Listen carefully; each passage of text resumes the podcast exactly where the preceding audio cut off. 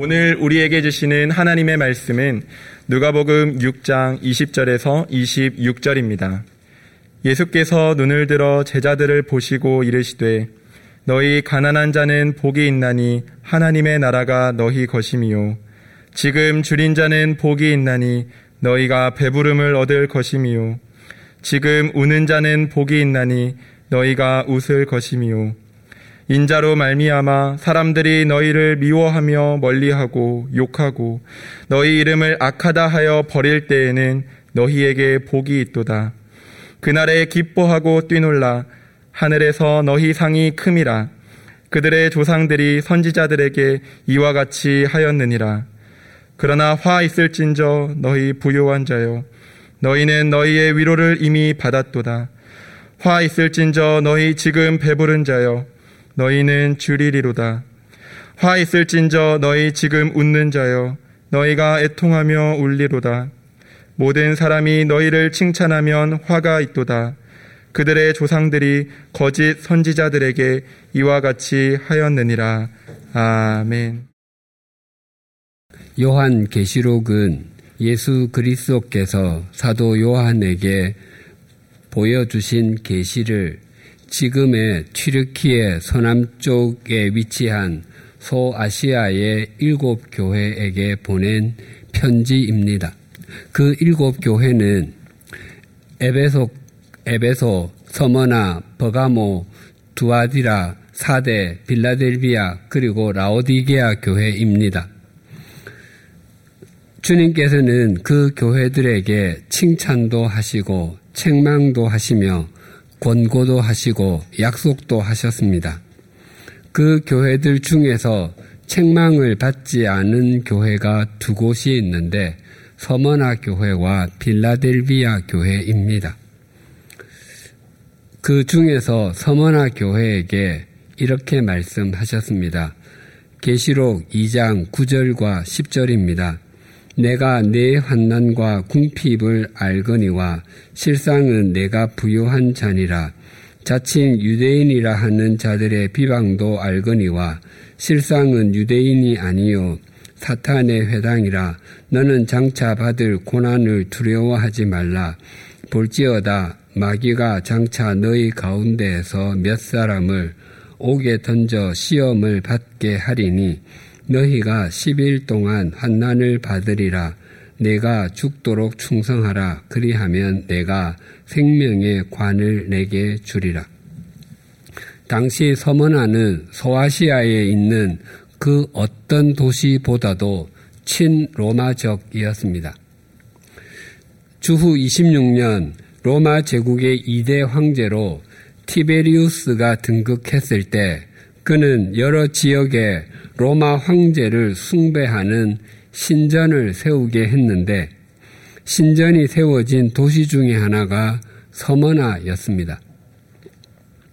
요한 계시록은 황제 숭배 사상이 극심했던 도미티아누스 황제가 다스리던 때에 기록되었습니다.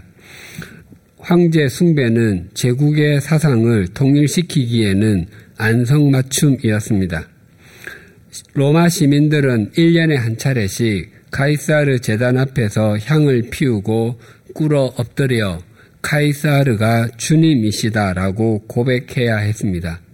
그러면 종교적인 의무를 수행했다는 증서를 받았습니다. 그 증서를 가진 사람은 아무 신에게나 예배를 드릴 수 있었습니다.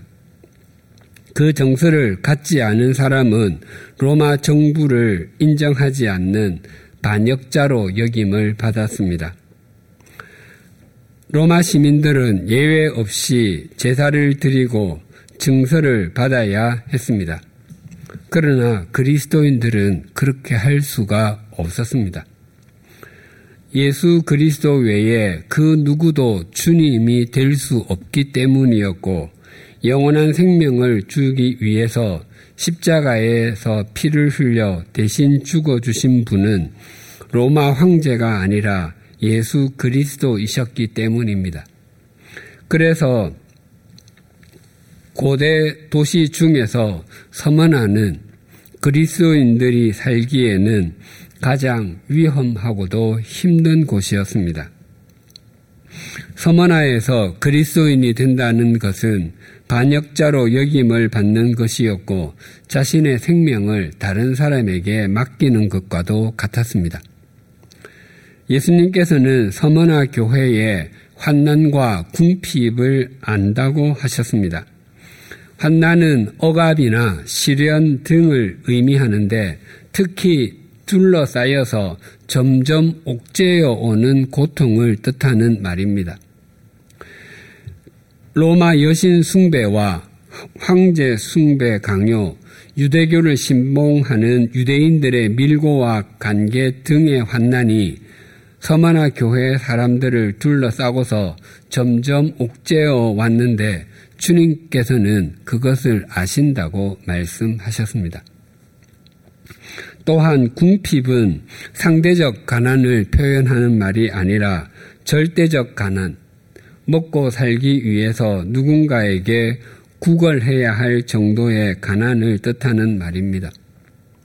서만화는 천혜의 항구 도시였고 우람한 각종 신정과 도서관, 공연장이 즐비하여 풍요를 누리고 있었지만 서만화 교회는 참 가난하였습니다.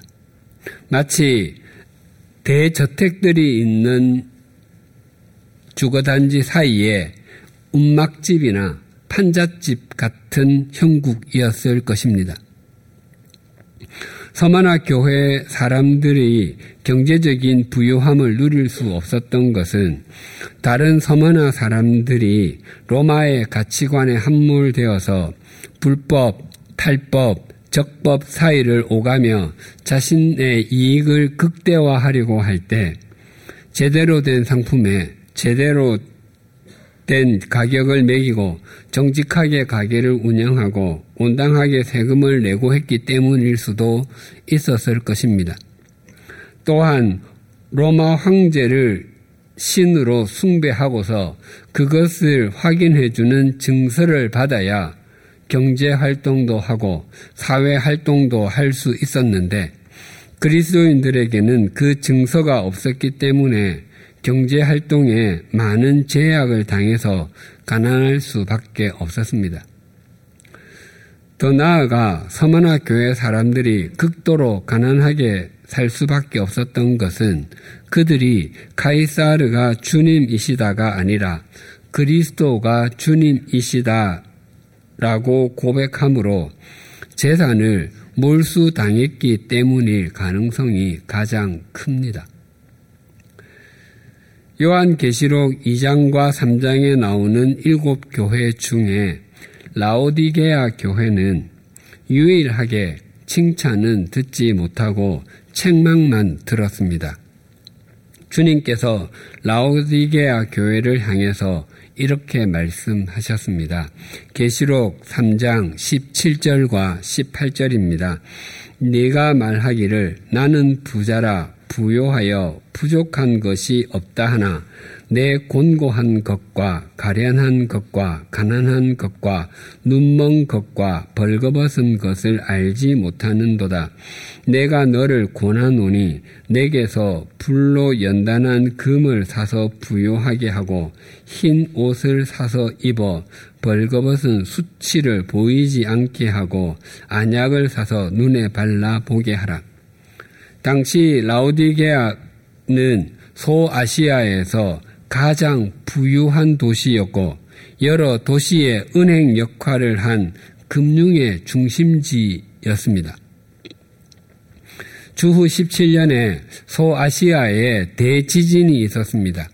그때 4대 빌라델비아를 비롯한 10개 이상의 도시가 초토화가 되었는데 라우디게아도 예외가 아니었습니다. 또한 주후 60년에도 라우디게아에 큰 지진이 일어나 피해가 심각했습니다. 로마 정부에서는 복구비 지원과 물품 지원, 세금 감면 등의 혜택을 베풀겠다고 했지만 라우디게아는 그 모든 도움을 사양하고 자력으로 도시를 완전히 복구했습니다. 또한 라오디게아는 의류의 중심지였습니다. 이곳에서 생산된 면제품들은 여러 지역으로 수출되었습니다.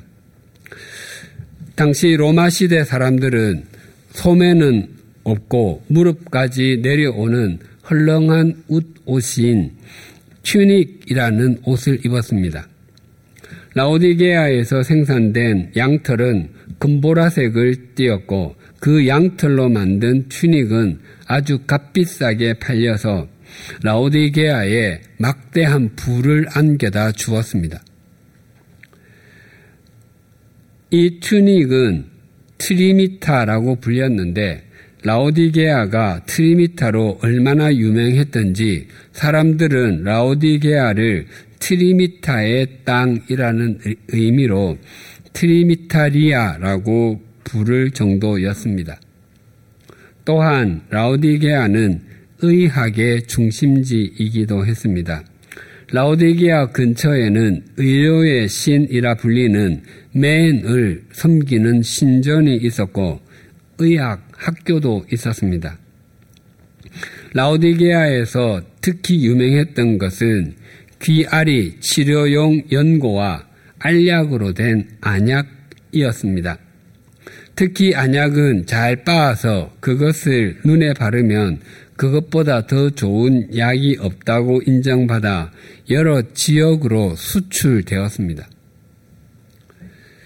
라오디게아 교회 사람들은 자신들이 굉장히 부요하다고 생각했지만 주님께서는 그들이 다섯 가지를 알고 있지 못하다고 말씀하셨습니다.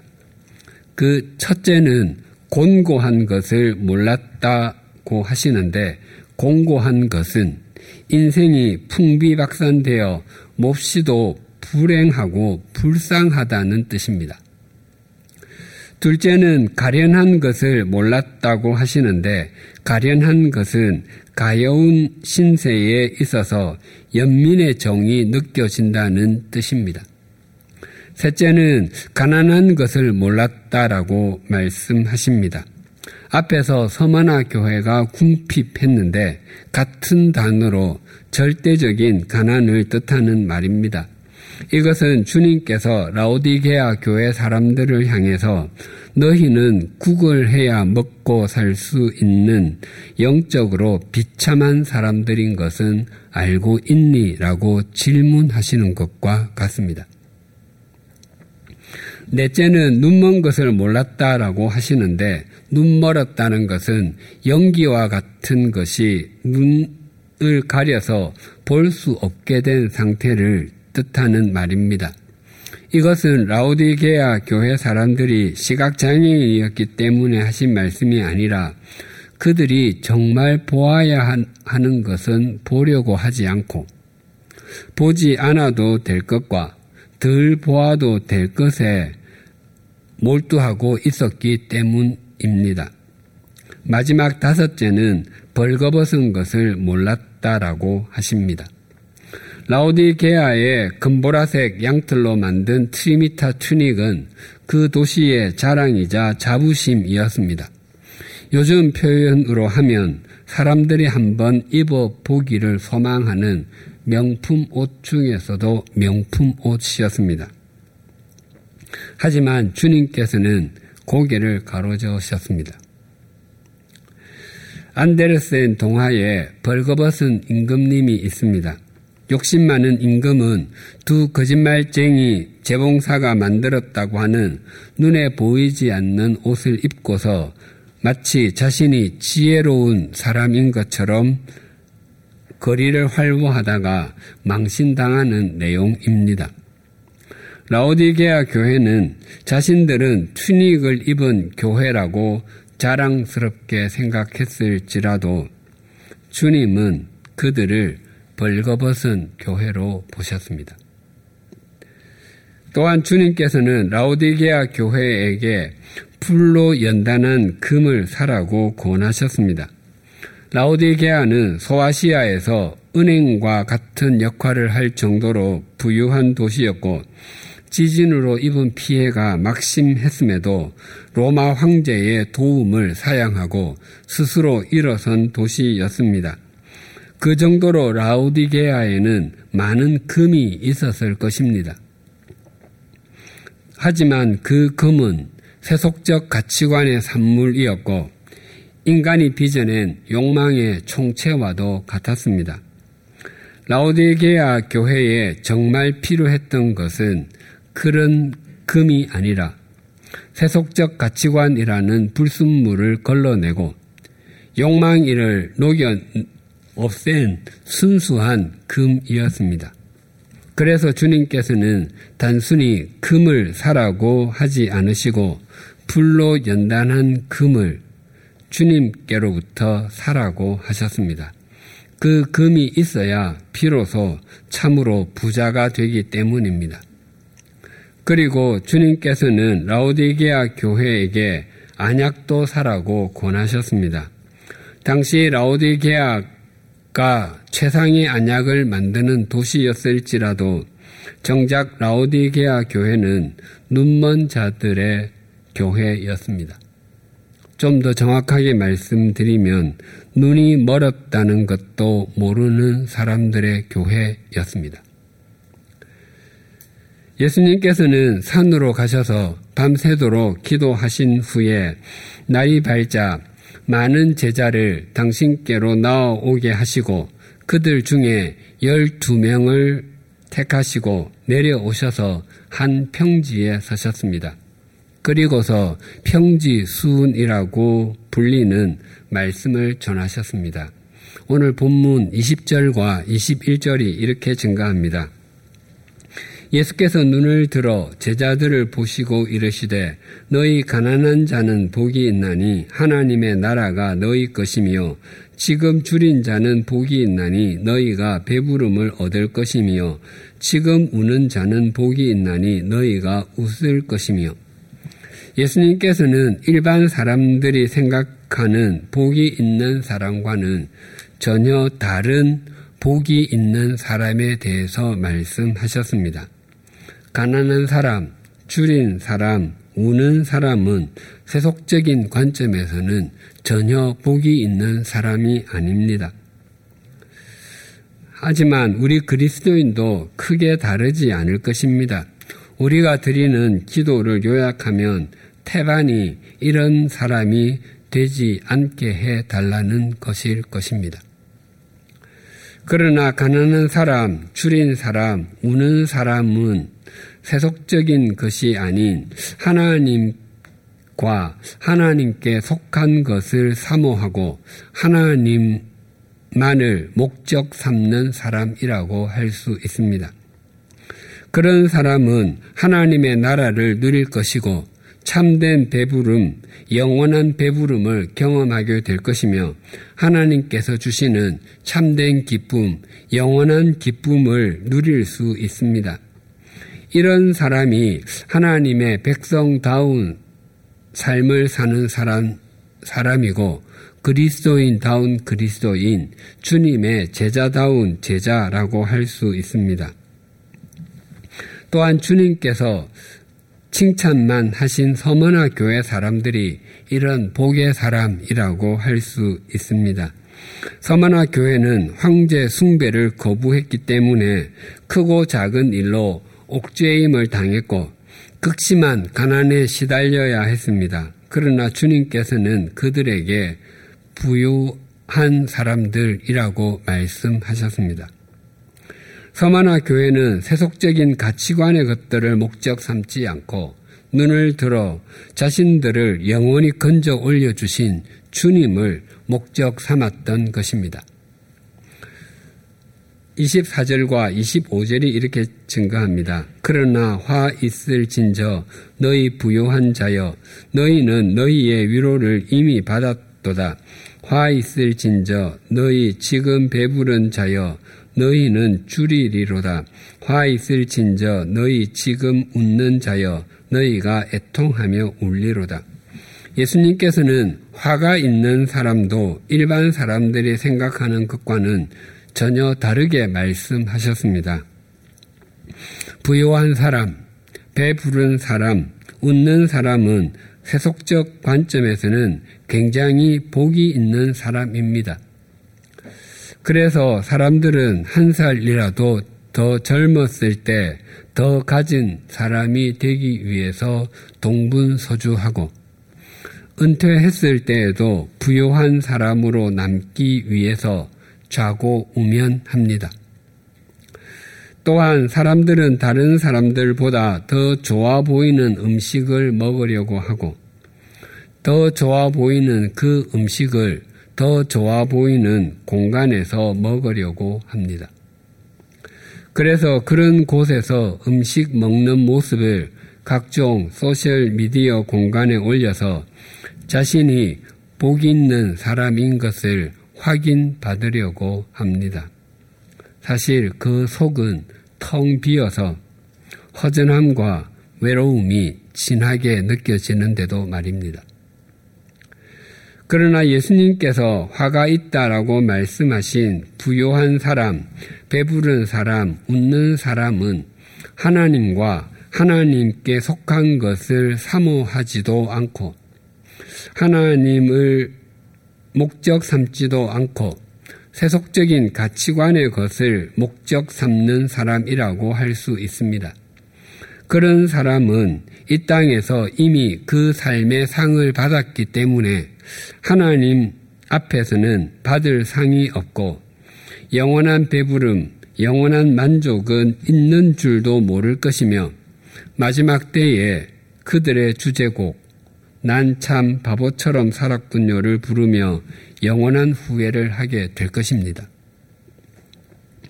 주님께서 칭찬은 하지 아니하시고 책망만 하신 라우디게아 교회 사람들이 바로 이에 해당한다고 할 수 있습니다. 라우디게아 교회 사람들은 세상적으로는 가난하지 않았고 줄이지도 않았으며 부족한 것이 없을 정도였습니다. 그들은 금보랏빛 양털로 만든 트리미타 튜닉을 입고 서로 자랑하며 웃음꽃을 피웠을 것입니다. 그러나 예수님께서는 고개를 가로저으시며 그들에게 가난한 사람들, 비참한 사람들이라고 말씀하셨습니다. 라우, 라우디게아 교회는 자신들을 영원히 건져 올려주신 주님을 목적 삼지 아니하고 세속적인 가치관의 것들을 목적 삼았던 것입니다. 예수님께서는 또 복이 있는 사람에 대해서 22절에서 이렇게 말씀하셨습니다. 인자로 말미암아 사람들이 너희를 미워하며 멀리하고 욕하고 너희 이름을 악하다 하여 버릴 때에는 너희에게 복이 있도다. 예수님께서는 하나님의 백성이 또 제자다운 제자가 겪게 되는 일을 네 가지로 말씀하십니다. 첫째는 미움을 받는 것인데 미워하다는 행동에 대한 반감과 적개심을 품는 것을 뜻합니다. 둘째는 멀리함을 당하는 것인데 멀리하다는 내쫓다 또는 추방하다의 뜻입니다. 고대 그리스에서는 귀족 중에서 혹 비합법적인 수단을 통해서 최고 통치자가 될 가능성이 있는 사람을 국외로 5년간 또는 10년간 추방하는 제도가 있었습니다. 추방될 인물의 이름을 도자기 조각에 적었다고 해서 도편 추방제라고 합니다. 멀리 하다가 그와 비슷한 의미를 담고 있습니다. 셋째와 넷째는 욕을 듣는 것과 버림을 당하는 것인데 욕하다와 버리다는 세상 사람들이 그리스도인의 삶을 이해할 수 없기 때문에 모욕적인 말을 쏟아내기도 하고 재판에 넘겨서 투옥시키기도 하고 심지어 원형 경기장에서 맹수의 밥이 되게 하는 것과 같은 방법으로 죽음에 이르게 한다는 것입니다. 이런 대우를 고스란히 받았던 교회가 서머나 교회였습니다. 또 예수님께서는 26절에서 이렇게 말씀하셨습니다. 모든 사람이 너희를 칭찬하면 화가 있도다. 그들의 조상들이 거짓 선지자들에게 이와 같이 하였느니라. 이 말씀은 표현을 뒤집어 모든 사람이 우리를 욕하면 우리에게 복이 있다는 의미가 아닙니다. 모든 사람이 칭찬한다는 것은 사람들이 듣고 싶은 말만 듣게 해주고 그들의 비위를 항상 맞추어 주기만 하고 욕망을 무조건 인정해 준 결과인데 그런 칭찬은 듣지 말라는 것입니다. 거짓 선지자는 그러할지라도 참 선지자는 사람들이 듣기 좋아하는 말만 전하는 것이 아니라 하나님께서 전하라고 하시는 말씀을 전하는 존재이기 때문입니다. 하나님께서 예레미야 선지자를 통해서 만약 이스라엘 백성이 우상을 섬기는 삶과 거짓된 예배를 드리는 삶에서 돌이키지 아니하면 70년 동안 바벨론 제국의 포로가 될 것이라고 말씀하셨습니다. 예레미야 선지자의 이 말은 이스라엘 백성들에게 충격이 되었습니다. 그런데 그때 하나냐라는 거짓 선지자가 나타나서 이렇게 말했습니다. 예레미야 28장 1절에서 4절을 세번역 성경으로 읽어드리겠습니다. 같은 해 곧 시드기야가 유다 왕이 되어 다스리기 시작한 지 4년째가 되던 해 다섯째 달에 일어난 일이다. 기부온 사람 아술의 아들 하나냐라는 예언자가 있었는데 그가 주님의 성전에서 제사장들과 온 백성이 보는 앞에서 나에게 이렇게 말하였다. 나 망군의 주 이스라엘의 하나님이 말한다. 내가 바벨로니아 왕의 멍에를 꺾어 버렸다. 바벨로니아 왕 느부갓네살이 이곳에서 탈취하여 바벨로니아로 가져간 주의 성전의 모든 기구를 내가 친히 2년 안에 이곳으로 다시 가져오겠다. 또 유다 왕 여호야김의 아들 여고냐와 바벨로니아로 잡혀간 유다의 모든 포로도 내가 이곳으로 다시 데려오겠다. 나 주의 말이다. 내가 반드시 바벨로니아 왕의 멍에를 꺾어버리겠다. 하나냐라는 거짓 선지자가 제사장들과 온 백성 앞에서 말하기를 자신이 하나님께 들었는데 하나님께서 바벨론 왕의 멍에를 꺾어버렸기 때문에 70년 만이 아니라 2년 만에 노략질 당한 성전에 있던 기구들이 모두 다 돌아올 것이고 사람들도 돌아오게 하시겠다고 말씀하셨다고 말했습니다. 이스라엘 백성이 어느 선지자의 말을 믿었겠습니까? 아니, 어느 선지자의 말을 더 믿고 싶어 했겠습니까? 이스라엘 백성은 어느 선지자의 말이 하나님의 말씀인지, 어느 선지자의 말이 진실인지를 확인하지 않고 자신들이 믿고 싶은 말을 선택했습니다. 그렇다고 해서 그들이 원했던 대로 포로로 끌려갔던 사람들이 2년 만에 돌아온 것은 결코 아니었습니다. 예레미야 선지자는 하나님의 말씀을 전하고서도 거짓 선지자라고 매도당했고 여러 가지 고난을 겪어야 했습니다. 많은 그리스도인이 우리가 바르, 바르고 진실하게 살면 믿지 않는 사람이 우리를 무조건 인정해주고 우리를 무조건 칭찬해 줄 것이라고 생각하곤 합니다. 그럴 수도 있지만 그렇지 않을 가능성이 훨씬 더 큽니다. 우리가 바르게 살려고 하면 할수록 더 많은 반대를 받을 수도 있습니다. 왜 너만 유별나게 믿으려고 하느냐? 그렇게 믿다가는 세상에서 도태당한다와 같은 말을 할 것입니다. 간혹 우리에게 나도 교회를 다닐 수 있겠습니까? 나도 예수를 믿어도 될까요? 라고 묻는 사람이 있을 수 있습니다. 그것은 하나님께서 그 사람에게 은총의 손길을 내밀어 주셨기 때문입니다. 또한 하나님을 믿느니 내가 가진 것, 내 능력을 믿겠다. 내 인생은 내 것이라 내 힘만으로도 충분히 잘 살아갈 수 있다라고 호언장담했던 사람이 자신의 힘으로 할 수 있는 것이 아무것도 없고 인생이 자신의 뜻대로 흘러가지도 않고 자기가 한 일이 아무것도 아니라고 여겨져 깊은 절망감을 느낄 때는 누군가가 자신을 끌고 교회로 또 주님에게로 가 주었으면 좋겠다고 비로소 생각하게 됩니다. 그리스도인과 비그리스도인은 동일하게 세상에서 살아갑니다. 겉으로는 크게 다르게 보이지 않습니다. 가정생활이 크게 다르지 않고 일터에서 일을 하고 학교에서 공부하는 것도 거의 동일합니다.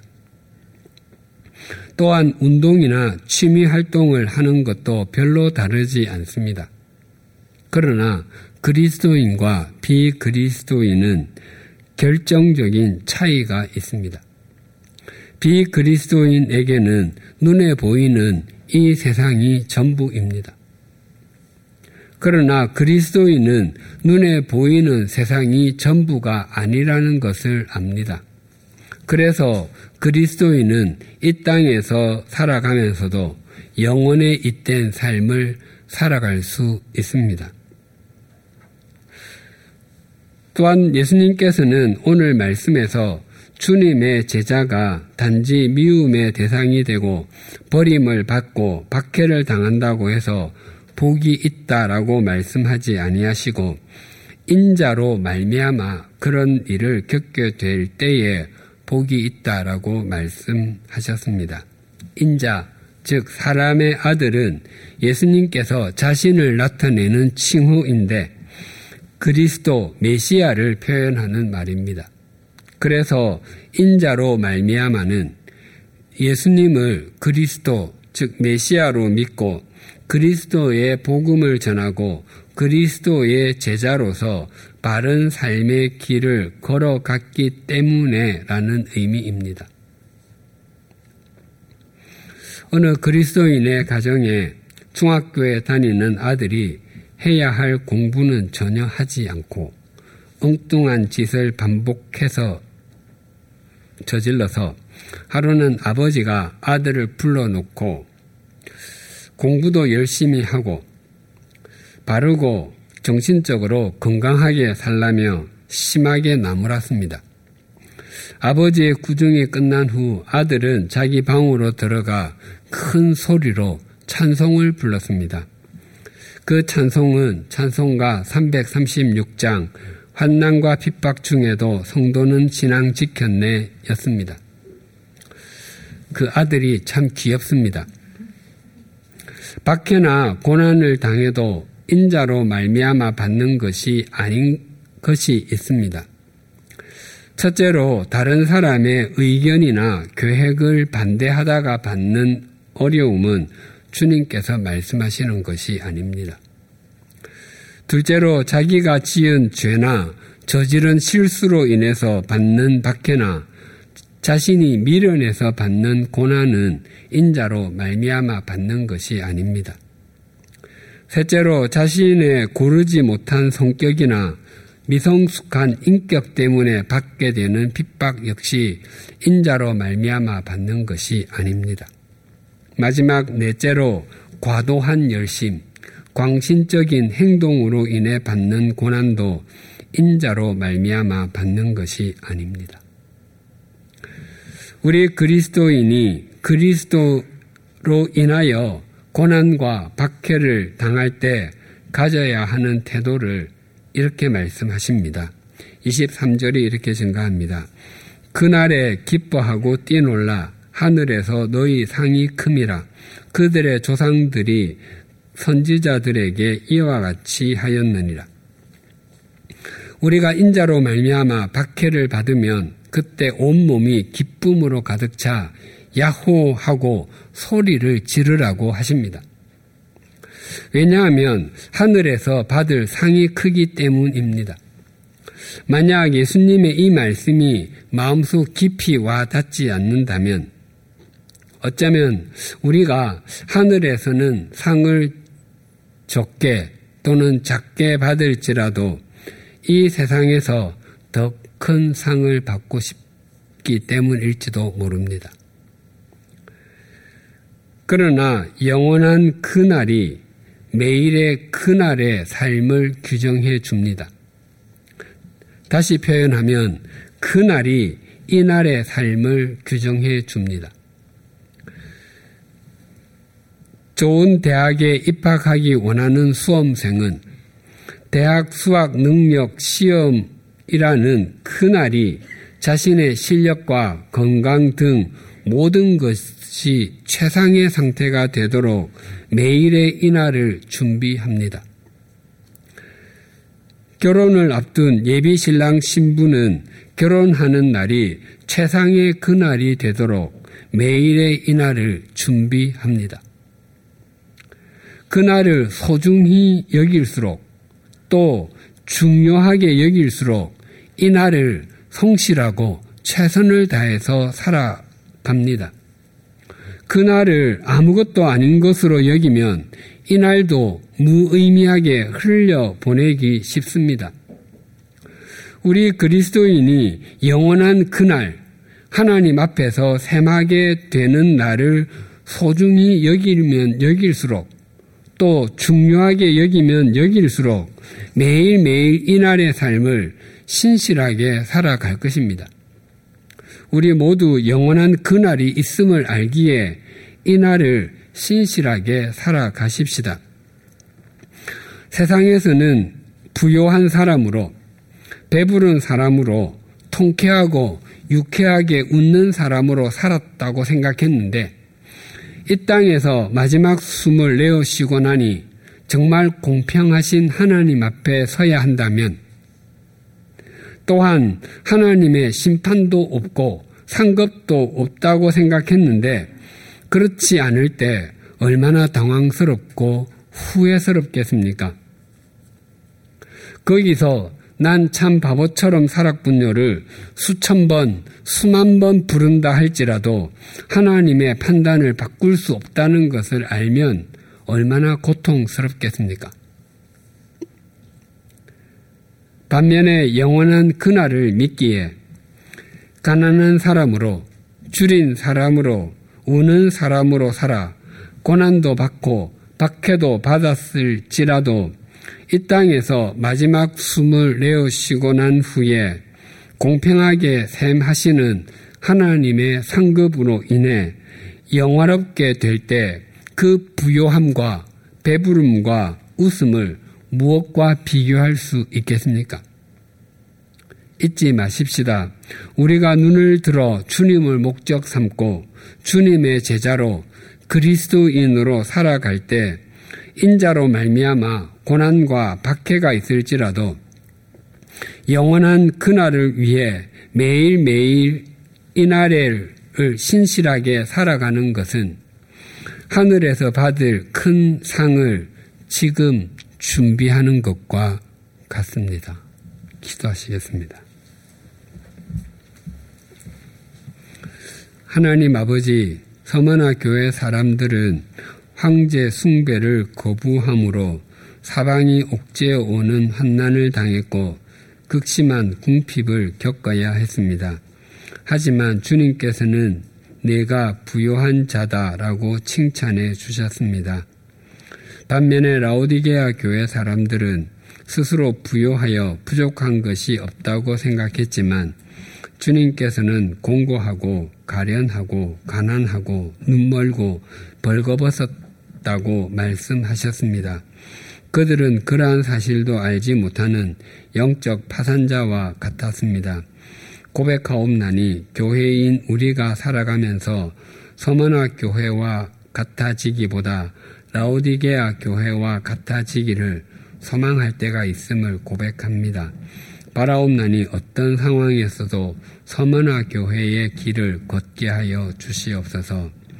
또한 인자이신 그리스도로 말미암아 고난을 겪고 박해를 받을지라도 영원한 그날을 소망하며 매일의 이날을 신실하게 살아가게 하여 주시옵소서.